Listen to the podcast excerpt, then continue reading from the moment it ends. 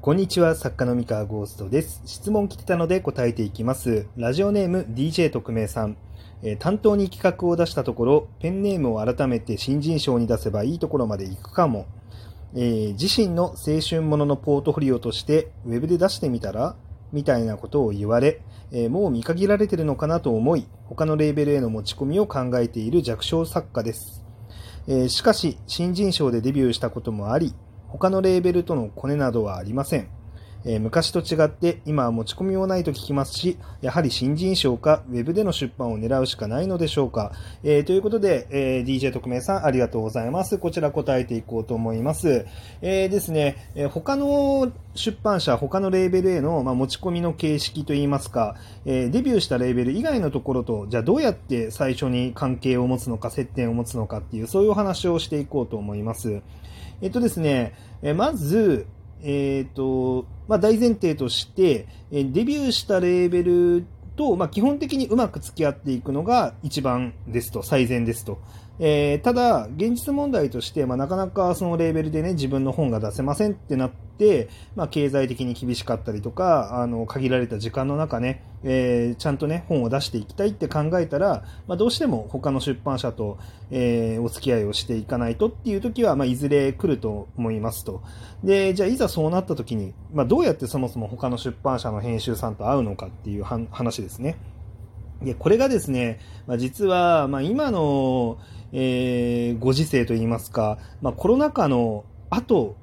でね、デビューした方が、に関しては、えっ、と、この点がすごく難しいなと思っておりまして、えーコロナ禍の前はですね、いろんなルートがあったんですけれども、まず、大きなルートとして、えーじゅあの新人賞などの、えっと、受賞パーティーっていう、まあ、各社ね、いろんなレーベルがやってるパーティーっていう場があったんですけど、このパーティーっていう場がかなり出会いの場として、なんで、なんだろう、あの、有効に働いてることが多いんですよ。えーっていうのはですね、まあもちろんそのパーティーっていうのは、まあデビューしたその自社の、えー作家、自社というかまあそのレーベルの、えー生え抜きの、まあ受賞した作家さんたちが基本的には集まってくるんですが、まあ中にはですね、あの、招待制といいますか、あの、関係者の招待であれば来られますよみたいなパーティーも存在したりとかしまして、まああんまり具体的にどのパーティーがとか言わないですけど、えーまあ、そういう時にですね、あの、例えばその知り合いの作家づてだったりとか、まあいろんな方法で、えーまだ出版したことのないパーティーに参加するみたいなことって可能だったんですね。えただ、残念ながらコロナ禍の後に関しては、まあ、このパーティー、まあ、大人数集まるものですから、パーティーっていうのは、えーパーティー自体が開かれなくなってしまいましたと。でなので、まあ、そういう出会いの場っていうのが、まあ、なくなってしまったっていうのは非常に痛いですね。うん。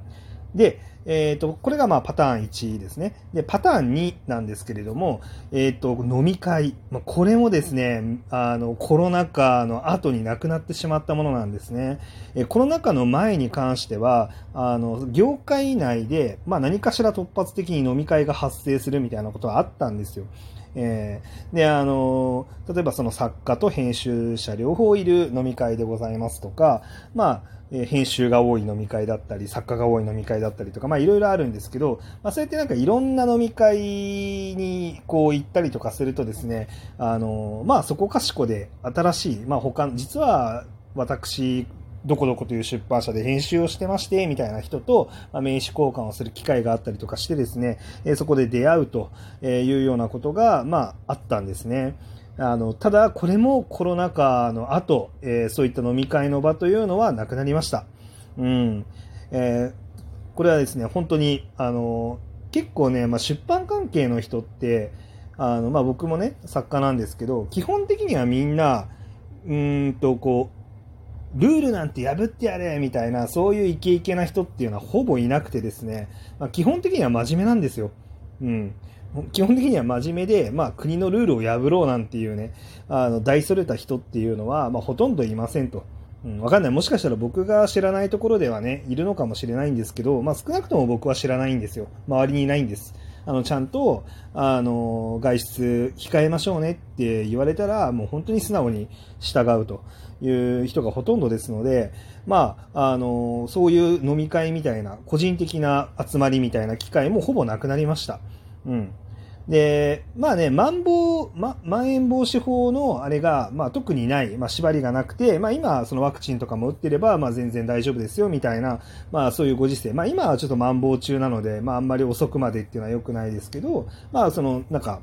認められた時間内で、えそんなに大勢じゃなければ集まれますみたいな、まあそういうのってあると思うんですけど、だから、まあ今でも、その、例えばそのご飯を食べに行きましょうみたいなことがあったとしても、大人数でっていうのは、まあ、ないですね。なんか、全くない、全くないと言っていい。うん。なので、まあ、あの、なんか、その、もう、ワクチンも打ったしみんな大丈夫だよねっていう時期であっても、そんな大人数で飲み会みたいなのは開かれてないんですよ。あの、まあ、これもね、あの、僕の知らないところでは、あの、実は開かれてる可能性もあるかもしれないんですけど、ま、僕の周りではほぼない。うん、ほぼ。あ、でも、一時期、本当に感染者が全くいなかった時期、あの、あるじゃないですか。去年末ぐらいかな。うん。あの時期っていうのは、まあそういうのもあった。うん。あったねっていうのはある。で、それは別に出版業界だけじゃなくて、まあいろんな、普通に日本中どこでも、あの、飲み会とかがちょっと再開されてた時期ですね。うん。まあでも本当にそれぐらいかな。ほとんどない、うん、感じですね。うん。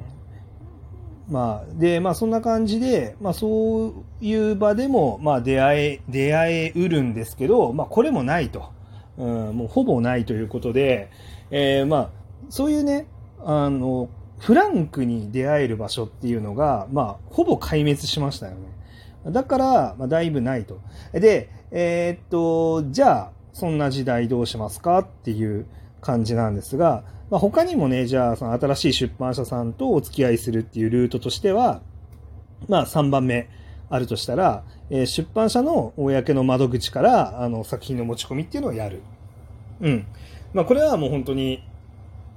まあ、一か八かですね。ほぼほぼ引っかからないと思うんですけど、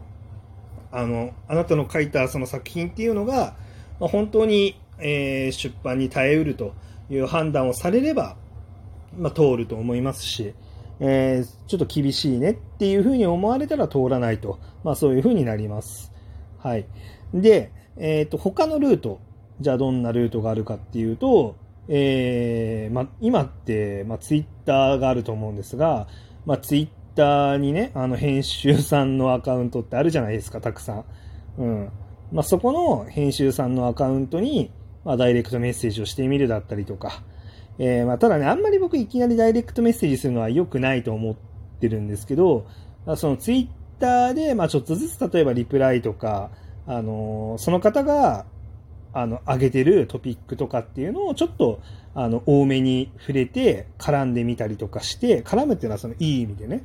うん、あの、その、あの自分がその人を尊敬してるっていう気持ちとかも、えー、なんか、アピールしてしてみたりとかしてですね、仲良くなろうと、えー、してみて、で、そのツイッター上で仲良くなった上で、ちょっとダイレクトメッセージで、すみません、ちょっと、あの、企画見てもらうことでできますか？みたいな感じで声をかけるみたいな、まあそういうなんかツイッターを使うっていうのも、まあ一つの手かなと思います。あんまりね、まああの、絨毯爆撃営業みたいなの、まあ、あの、やっても、やったら、まあどこかにも、どこかには引っかかるかもしれないんですが、あんまりお勧めしないですね。いや、これなんでお勧めしないかって言いますと、えっ、ー、と、基本的に、あの、よくできた編集さんというのは忙しいです。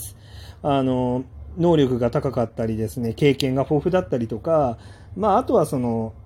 あの、なんだろうな、真摯に作家と向き合おうっていう、こう、ふうに、まあ、思ってやってる人とか、あの、まあ、そういういい編集さん、いわゆるいい編集さんっていうのは基本的に忙しいんですね。忙しいので、こうなんか絨毯爆撃的な、そのなんか誠意のないダイレクトメッセージとかを送るのって、まあ、非常に失礼だし、まあ、そういうのを見てね、そのせっかく、あの、いい編集さんに、あの、なんだろうな、うん、なんか微妙だねって思われちゃうのも、まあ、もったいないと。いうので、あんまり絨毯爆撃は、あの、お勧めはしません。まあ、あと、編集さん同士って普通に横のつながりあったりするので、なんかあの作家さんからみんなダイレクトメッセージもらってるよね、みたいなことになっちゃうと、まあなんか、ああ、別にどこでもいいんだねってなっちゃうので、まあまあ、まあでもそんなにね、まああんまり気にしすぎてもしょうがないですけど、うん。まあ一人に見せてダメだったら、まあ別の人にっていうのは全然ありだと思いますけどね。うん。っていうのもまあ一つの手かなと思います。まあ営業ですね。まあ、ただこの営業もちゃんと、えっ、ー、と、営業としてどうやったら有効かっていうそのメッセージを送るときの文面だったりとか、コミュニケーションの取り方っていうのを、まあ、しっかりと、え考え抜いてやらないと、まあダメかなと。うん、思いますね。まあ、ってやったりとかですね、えー、こうやって別にですね、まあ、今、その人と会う機会っていうのはだいぶ少ないですが、あの、工夫をすることによって、まあ、どうにかこうにか、こう、コンタクトを取るチャンスをつかもうと頑張ることはできる。っていうことですね。まあ、例え、あと他にはですね、あの、どっかのコミュニティに所属してみるとかっていうのも一つの手ですね。まあ、ちょっとね、外側からだとそのコミュニティの中ってわからないから、はい入っていくの怖いと思うんですけれども、まあ、例えばその、あの、編集者で言うと、えー、っと、こう、なんか、三木和馬さんっていう、そのストレートエッジっていう会社、あの、エージェント会社を運営してる、あの、編集、元編集さんがいるんですけど、まあ、今も編集業もやってるのかな？今、社長さんなんですけど、まあ、この方が、まあ、あの、まあ、有料ではあるんですが、まあ、なんかサロンみたいなのをやってて、で、そこにまあ所属すると、まあ、グループに入れるんですよね。まあ、そういうグループの中とかにも、まあ、編集さんだったりとか、まあ、編集さんじゃないにしても、なんていうか、こう、つながれるチャンスみたいなのはもしかしたらあるかもしれないし、まあ、仕事の募集っていうのもあるだろうし、まあ、なんかそういうのとかにアタックしてみるっていうのも一つの手ですね。別にその三木和馬さんだけじゃなくて、まあ、他にも多分コミュニティ作ってますっていう感じの、まあ、編集さんだったりとか、まあ、あるかもし、あると思うので、まあ、探せばね、あの、そういうところに行って自分からコネクションを作りに行くとか、うーん、他にも、他に何があるかな？まあでも大雑把にこんな感じかな。まあ僕が考えられるのは。まああとはその作家仲間をたくさん作って作家仲間の経由で編集さん紹介してもらうとか、まあいろいろあると思いますので、まあとにかくですね、営業努力を頑張って考えて、頑張ってやるというのが、まあ大事になるんじゃないかなと思っております。はい、というわけで今日の話は以上です。頑張ってください、DJ 特命さん。それでは。